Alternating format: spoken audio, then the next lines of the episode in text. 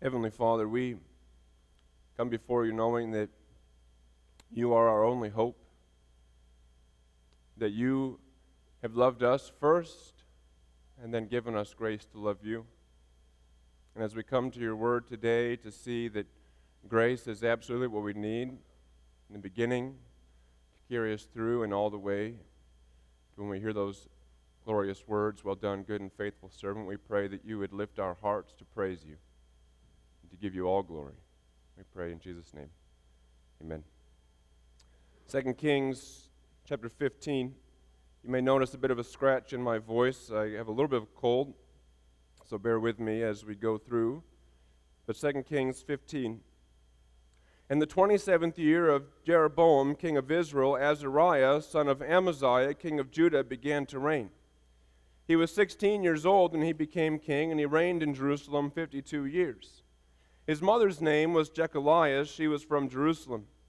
he did what was right in the eyes of the Lord, just as his father Amaziah had done.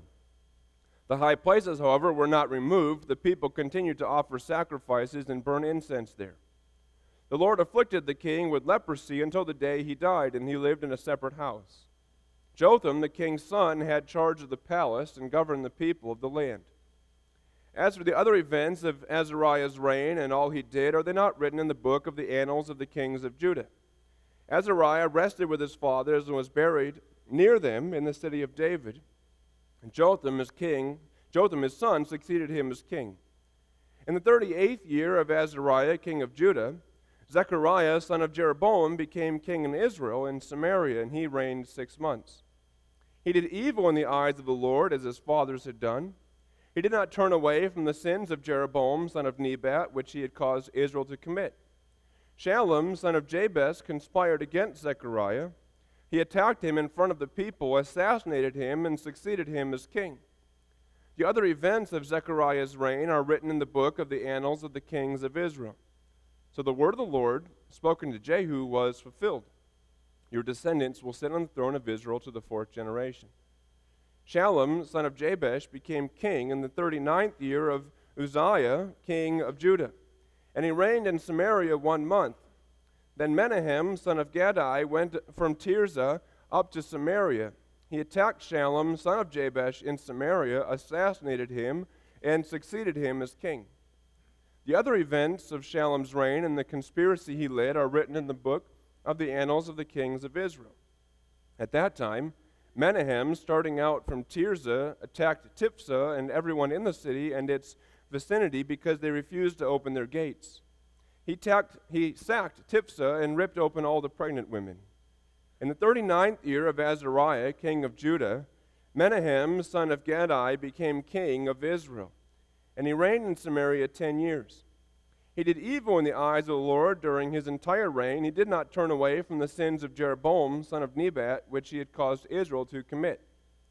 Then Pul, son of a, king of Assyria, invaded the land, and Menahem gave him a thousand talents of silver to gain his support and strengthen his own hold on the kingdom. Menahem exacted this money from Israel. Every wealthy man had to contribute fifty shekels of silver to be given to the king of Assyria. So the king of Assyria withdrew and stayed in the land no longer. As for the other events of Menahem's reign and all he did, are they not written in the book of the annals of the kings of Israel? Menahem rested with his fathers, and Pekahiah his son succeeded him as king. In the fiftieth year of Azariah, king of Judah, Pekahiah, son of Menahem, became king of Israel and Samaria, and he reigned two years. Pekahiah did evil in the eyes of the Lord he did not turn away from the sins of Jeroboam, son of Nebat, which he had caused Israel to commit. One of his chief officers, Pekah, son of Remaliah, conspired against him. Taking fifty men of Gilead with him, he assassinated Pekahiah along with Argob and Arieh in the citadel of the royal palace at Samaria. So Pekah killed Pekahiah and succeeded him as king. The other events of Pekahiah's reign and all he did are written in the book of the annals of the kings of Israel. In the 52nd year of Azariah, king of Judah, Pekah, son of Remaliah, became king of Israel in Samaria, and he reigned 20 years. He did evil in the eyes of the Lord. He did not turn away from the sins of Jeroboam, son of Nebat, which he had caused Israel to commit. In the time of Pekah, king of Israel, Tiglath-Pileser, king of Syria, came and took Ijon, Abel Beth-maachah, Janoah, Kadesh, and Hazor.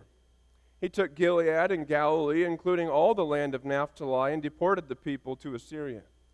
Then Hoshea, son of Elah, conspired against Pekah, son of Remaliah. He attacked and assassinated him, and then succeeded him as king in the twentieth year of Jotham, son of Uzziah. As for the other events of Pekah's reign and all he did, are they not written in the book of the annals of the kings of Israel? In the second year of Pekah, son of Remaliah, king of Israel, Jotham, son of Uzziah, king of Judah, began to reign. He was 25 years old when he became king, and he reigned in Jerusalem 16 years. His mother's name was Jerusha, daughter of Zadok. He did what was right in the eyes of the Lord, just as his father Uzziah had done. The high places, however, were not removed. The people continued to offer sacrifices and burn incense there. Jotham rebuilt the upper gate of the temple of the Lord. As for the other events of Jotham's reign and what he did, are they not written in the book of the annals of the kings of Judah? In those days, the Lord began to send Rezin, king of Aram, and Pekah, son of Remaliah, against Judah. Jotham rested with his fathers and was buried with them in the city of David, the city of his father, and Ahaz succeeded him as king. You know, in some recent weeks here, there's been a, a series of what you might call deconversions, very public deconversions among uh, some Christians. One of those deconversions was by a man named Joshua Harris. Joshua Harris kind of rocketed to evangelical fame as a young man and author, became pastor of a very large church at a, a pretty young age, and just here recently he announced that he's divorced his wife and he's left the faith behind entirely. The, once, the faith that he had once preached, now he has abandoned the Christ which he had once preached, now he has abandoned. Then there's another one who was very public, a man named Marty Sampson. He's a, a writer and singer for music group, Christian music group Hillsong. He came out and he, he had this to say, just a part of what he had to say. He said, Time for some real talk. I'm genuinely losing my faith and it doesn't bother me. So, what do, what do we do? What do Christians do when, when very big name, when very public figures in the, in the Christian world, what do we do with that? What do we do when people abandon the faith they once had, when they abandon the Christ which they once lived? Well, as strange, it loved, as strange as it may seem, I think much of the answer is bound up for us here in 2 Kings 15. Because we see here two very different kingdoms. And these two kingdoms and what becomes of them will help us to understand how to understand those who before us have left the faith, those who during our day have left the faith. And the Lord tells us in the Word there will be those who claim belief but do not actually have belief who will leave up until the very end. So the passage before us in 2 Kings 15 helps us to understand this. And as we come to these, to these verses, to this chapter, we see two very different kingdoms going in two very different directions. And the first of these kingdoms is Israel. And Israel has entered into a, a death spiral. And you see in this passage, it's literally a death spiral because king after king after king after king not only dies, but is murdered. And by the time we get to the end of chapter 15, all that's left of Israel is just a, a little small part around its capital, soon to be extinguished. But meanwhile, in the south, in Judah, we see that we've come to a, a, place of relative stability. And there are kings who reign for a very long time. And we begin there with verses 1 to 7 with King Azariah. You know, sometimes it's confusing in the scriptures because the same person can have two names, and Azariah is one of those persons. He's called Azariah here, but then other places in the same chapter he's called Uzziah, and he's called Uzziah in Isaiah, and he's called Uzziah in Second Chronicles. So to to minimize confusion, I'll call him Uzziah throughout, even though the, the text includes both names for him. Well, Uzziah becomes king, and he reigns for 52 years. 52 years is a very long time to have one king over one nation. And this is especially a, a rest. This is a much needed rest, a much needed time of stability because Judah has had four rulers in a row who have died of unnatural causes Ahaziah, Athaliah, Joash, and then Amaziah, Uzziah's father. But now you have a king who reigns for 52 years, and finally you have a king who dies of natural causes. But we see, even though this king reigns for a long time, he's still not a perfect king by any measure. We read again that the high places are not removed. People continue to burn incense there. Then we have this very strange little bit that's unexplained in the book of Kings that says the Lord struck Uzziah with leprosy. Why would the Lord strike Uzziah with leprosy? He's a, he does what is right in the eyes of the Lord. He reigns for a good long time. Why would the Lord strike him with leprosy? Well, the author of Kings doesn't elaborate, most likely because he expects that his original audience already knows the answer. And so, if you hop over to Second Chronicles 26, you begin to get an idea of what has happened. Uzziah is a, a wildly successful king. The Lord gives him success everywhere he goes. He defeats the Philistines and the Arabs and the Amorites. He extends the border of Judah all the way to Egypt. He builds watchtowers and fortresses. He digs wells. He has so many livestock, so many animals that he has to dig wells in the wilderness to be able to get enough water for all of them and he even installs artillery on the walls of Jerusalem to protect it against future attack. He's incredibly successful. But then the, the text in 2 Chronicles 26 says this in verse 16 After Uzziah became powerful, his pride led to his downfall. He was unfaithful to the Lord his God and entered the temple of the Lord to burn incense on the altar of incense. What's wrong with that? Well, the Lord didn't tell kings to offer sacrifices in the temple. The Lord told priests to offer sacrifices in the temple. It was wrong for Uzziah to do that. But Uzziah, in his pride, thought that he was so great that he could disregard the instructions of the Lord, that he was above the law. But as King Jesus shows us, no one is too great to be above God's law. So let the modern reader understand that you are never too great that you are above God's law either. But, anyways, Uzziah reigns for 52 years, and his reign overlaps with six different kings of the northern kingdom of Israel. The first is Jeroboam, whom we looked at last week, and then we see the next five included in this chapter. Now, five kings in one chapter is pretty fast. You're, you're, you're whipping through these guys pretty quickly, one after another. It's almost like the author is saying, let's get past these losers and get on to the rest of the story. We don't want to spend a whole lot of time on these guys. They're not noteworthy, and they're all scumbags. And so he goes through them one after another, after another. And remember that things are going quite well in Judah, and things are anything but in the north. So the question we need to ask ourselves is why? Why does the South have stability while the North has anything but? That's a question that we should be thankful the text gives us an answer to. It's an implied answer, anyways, but we'll go through these five kings. The first of the five kings is King Zechariah. His father, his father Jeroboam II, was incredibly successful as a king. He reigned for a long time as well. But Zechariah doesn't reign for as long as his father, he doesn't reign for 52 years. He doesn't even reign for 52 months. He becomes king. He reigns for six months. He continues to worship idols like his father, and then he dies. But he doesn't just die, he's murdered. And he's not just murdered, but he's murdered publicly in front of the people. This is a humiliating way to die. These are supposed to be your subjects, but they're not your subjects. They watch you bleed out in the streets. And then his murderer becomes king.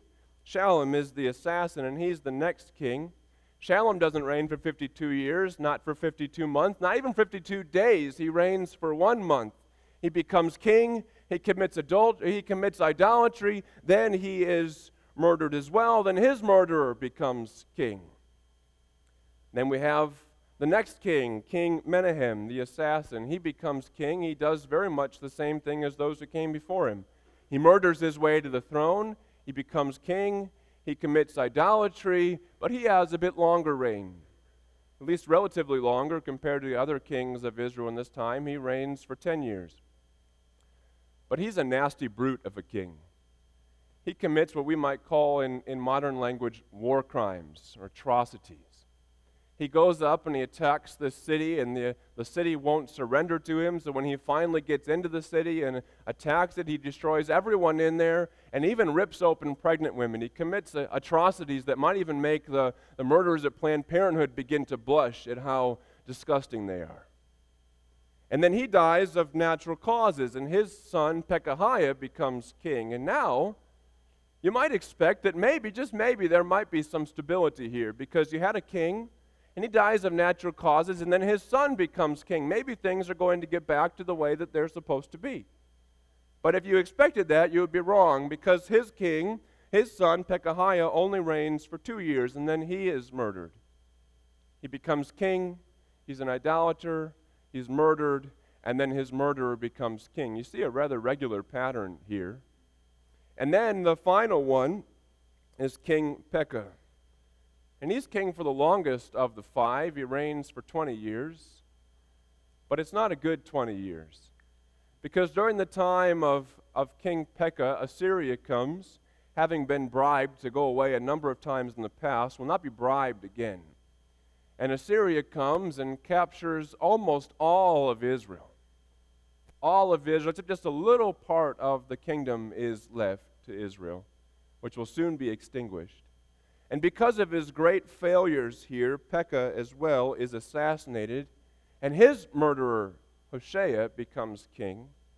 Hoshea, as we'll see soon, will be the last king of Israel. Now, what's the common refrain in all these kings? The common refrain in all these kings is he did evil in the eyes of the Lord. He did not turn away from the sins of Jeroboam, son of Nebat. What's the root cause of all this destruction? Of all the death and the turmoil and the chaos? The, the root cause of, of all of this is idolatry. The people of Israel, remember, these are the same people, this is the same nation that the Lord split the Red Sea for them to walk through. And now they've left the God who split the sea, and they've begun to worship false idols made out of and set up for them by their wicked kings. And then on the other side, you have Judah. King Uzziah reigns for 52 years, then his son Jotham becomes king, and a, a peaceful transfer of power. You have what a contrast. You have stability and security. You have continuous and long reigns in the south, and you have instability and chaos and death in the north. Why, why the difference? Well, certainly there's a higher level of, of godliness in Judah than there is in Israel, but I don't really think that's the main reason for the difference. I don't think that's what the text tells us. I think the answer for the difference is found if you flip back to verse 12. You flip back to verse 12 and we read this.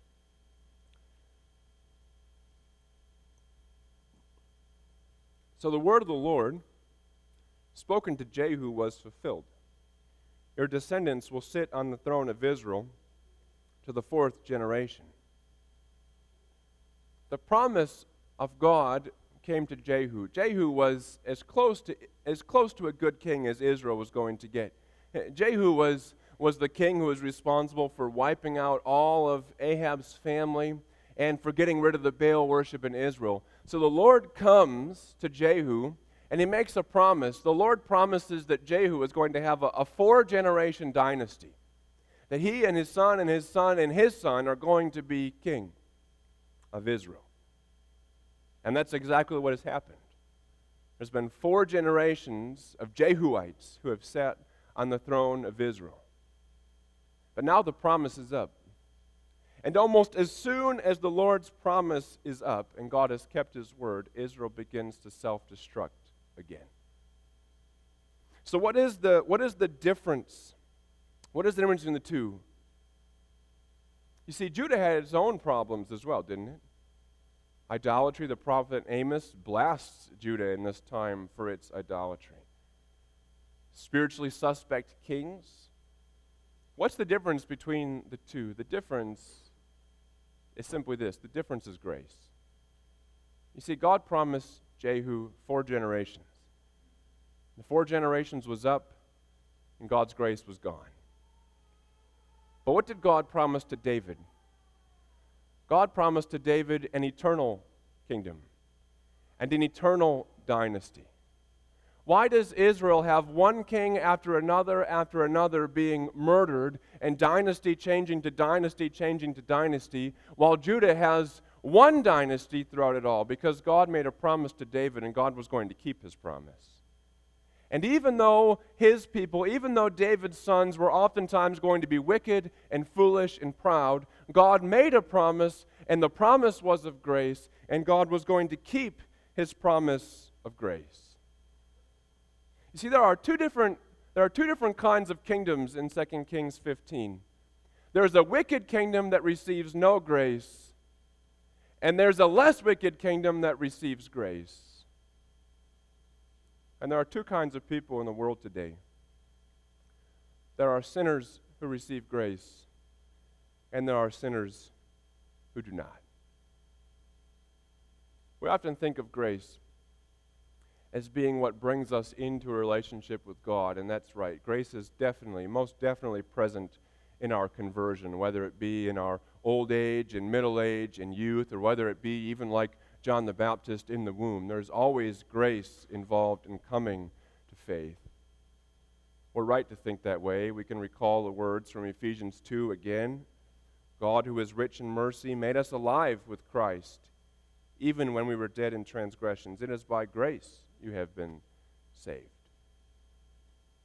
But grace is not necessary only to bring us into a relationship with the Lord.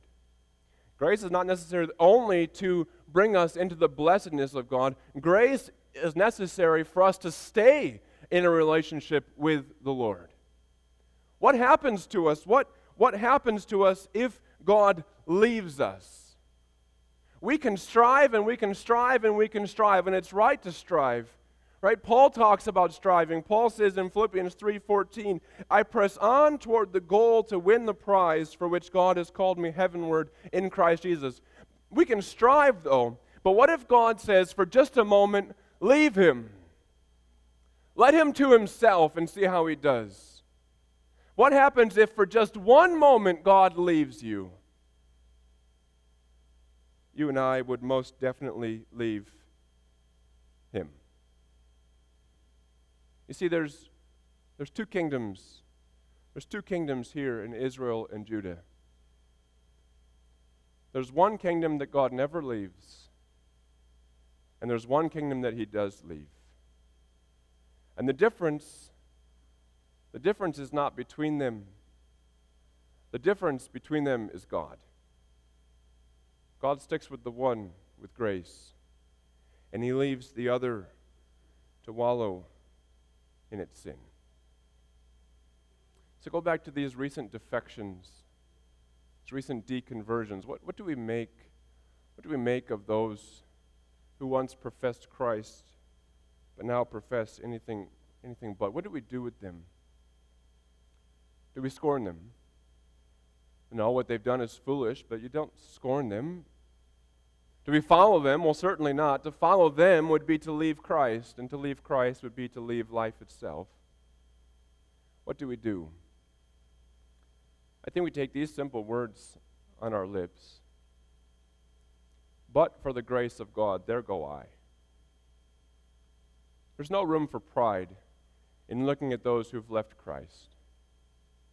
There's no room for pride because we look in ourselves with a healthy skepticism of our hearts and we say, that would be me, unless God keeps me. We're dependent on God from beginning to end. I thought there was a very helpful article I read with an interview on a couple of different pastors, the first of which was John Piper, and it was kind of a roundtable interview type of thing. People were given an opportunity to ask him questions, and one particularly insightful questioner, I think, asked this What would you say to those of us who have a healthy distrust of our own hearts? Who look at this man who has now walked away from the gospel and we say, Could this happen to me too? Could I one day walk away from the gospel, walk away from my spouse, walk away from Christ? Could I do that? The answer is this that he gave. The short answer is yes. I could commit apostasy this afternoon and go to hell. If God is faithful to you, you will make it. If you don't make it, He didn't cause you to make it. That's humbling, isn't it? It's humbling to look at yourself with that healthy distrust of one's own heart and say, that could be me. But for God's grace, that would be me. What's the difference between the unbeliever and the believer? The difference is grace. God's grace. And God's grace is the chief reason, the principal reason for our worship. You see, when you get to, when you get to heaven one day, Lord willing, when you get to heaven one day and you, you stand before the Lord, he's, he's not going to come down off his throne and say, Whew! I wasn't sure you were going to make it. I'm sure glad you're here. That's not how it works. When you stand before the Lord on that day, the words come from your lips Thank you that I am here. Thank you that you have brought me all the way here. Now, we also want to hear those words, though we want to hear those words, well done, good and faithful servant. But the well done, good and faithful servant has to do with what we do with God's grace, not with God's grace itself. We want to strive, we want to work, but we recognize that from beginning to end, salvation belongs to the Lord. But then what do we do with that?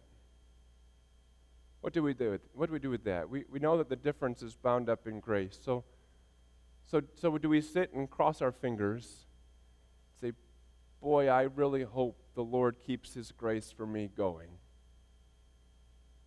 No, but that's not what we're called to do.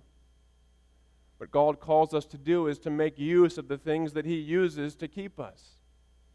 What we do is we make use of the things that God has called us to make use of as He works His grace in us. What we do is we read. What we do is we sing. What we do is we listen. What we do is we rejoice and meet together. What we do is we pray. We need to do what God has called us to do as He does the work of keeping us. We need to do that. We need to be reminded again and again and again. We need to read again and again and again of God's glory. We need to sing again and again and again of God's glory. We need to worship together again and again and again as we celebrate God's glory together. We need to hear the word of God preached again and again and again. Even perhaps at night, how hungry are you for God's word? We need to pray again and again and again God, keep me. Keep me. Save me. Protect me.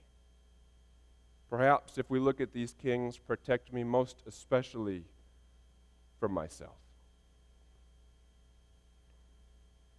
And then at the end of the day, we need to trust him. We need to trust him. You know, I think the canons of Dort are very helpful for thinking about this. In the fifth point, goes on to address this and say, Those who have been converted could not remain standing in grace if left to their own resources. And it goes on farther. But God is faithful, mercifully strengthening them in the grace once conferred on them, and powerfully preserving them in it to the end. Paul says very much the same thing. Romans 8, 28 to 30. And we know that in all things God works for the good of those who love him, who have been called according to his purpose. For those God foreknew, he also predestined to be conformed to the image of his Son, that he might be the firstborn among many brothers. And those he predestined, he also called. Those he called, he also justified. Those he justified, he also glorified. What reason do we have for confidence? We belong to Christ, our King. And what kind of a king has no subjects? And what kind of a kingdom has no citizens? We belong to Christ, who has been promised an eternal kingdom. and an eternal people.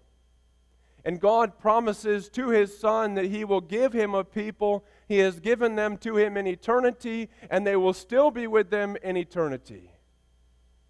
That Christ is king, that Christ is the Son of David, and the Son of David will always sit on a throne and rule over a kingdom. Christ always sits on a throne, and he will always have a kingdom to rule over.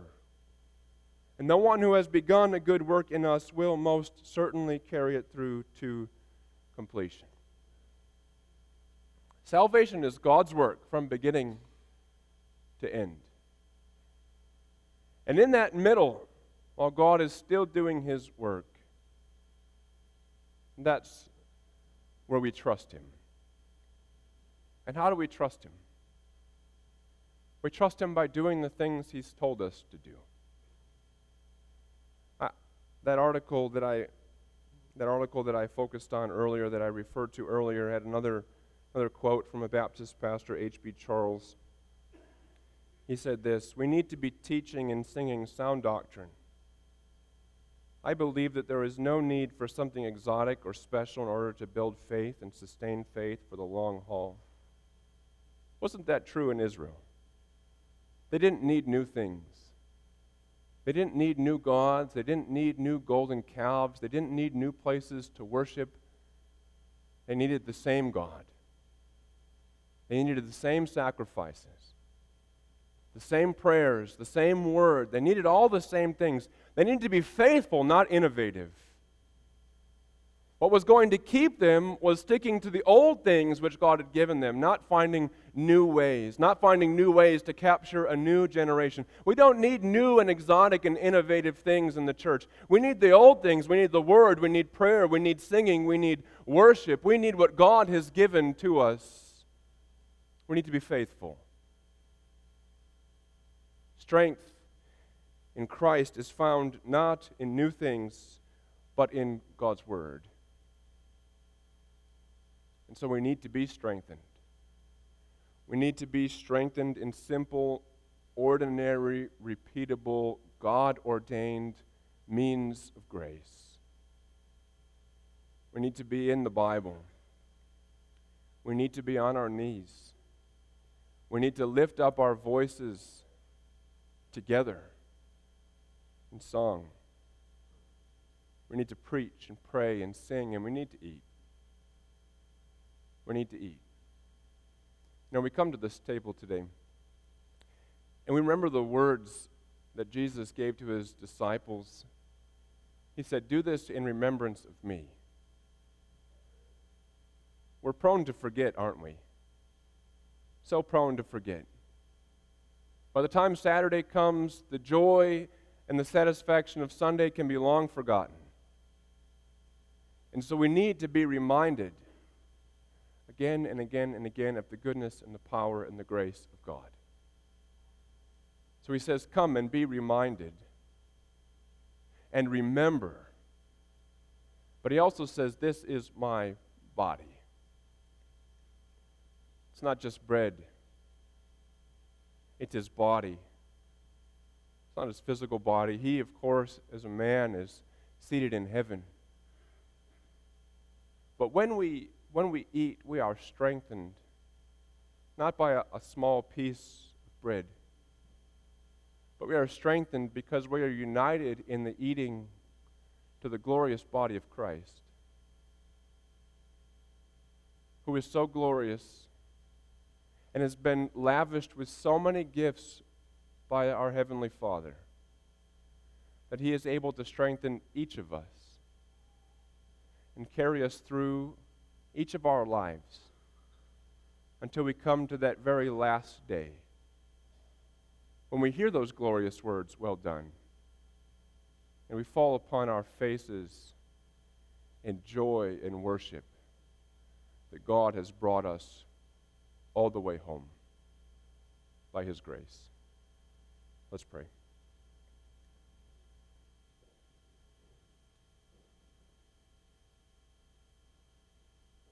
Heavenly Father, we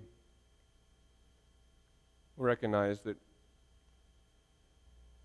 together with the people of Israel and the kings of Israel, if left to ourselves, we would walk away and never look back. And so we plead with you, we pray that you would not let that be so for us. But God, keep us. When we wander, bring us back. Like the Good Shepherd, bring the sheep back into the fold. Don't allow us to become lost. We pray that you would protect us, most especially from ourselves and our own sinful desires and sinful hearts. Keep us grounded and rooted in your word. Keep us on our knees in prayer. Keep our voices fresh with your praise. Keep our hearts and souls filled with the righteousness of Christ offered even today as we feast at your table. We pray, God, that you would show your great grace to us, grace which is most certainly not deserved, but given to us on account of Christ, that he might be the firstborn of many brothers. And so we rejoice that we have been brought into his kingdom, not as servants, not even merely as citizens, but as his brothers and sisters, as his co heirs. Draw us, Father, into the very end and into your kingdom. We pray in Jesus' name. Amen.